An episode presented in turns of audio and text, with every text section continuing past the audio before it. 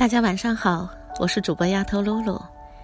今天晚上呢，给大家带来这篇文章，叫做《天下无双》。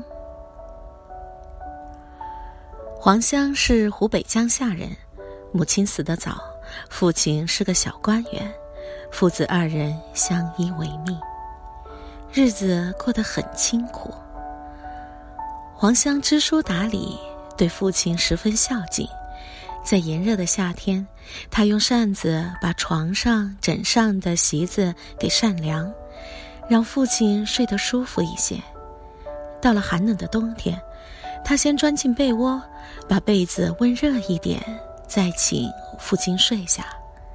因此，父亲更爱护他，帮助他学习许多知识。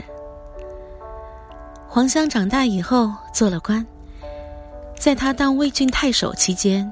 有一次遭到了水灾，当地的百姓被洪水冲得无家可归，没吃没穿。黄香拿出了自己的俸禄和家产，分给了受灾的百姓。因为黄香幼年时期勤奋好学，知识渊博，对父亲也十分的孝敬，所以博得了许多人的赞美。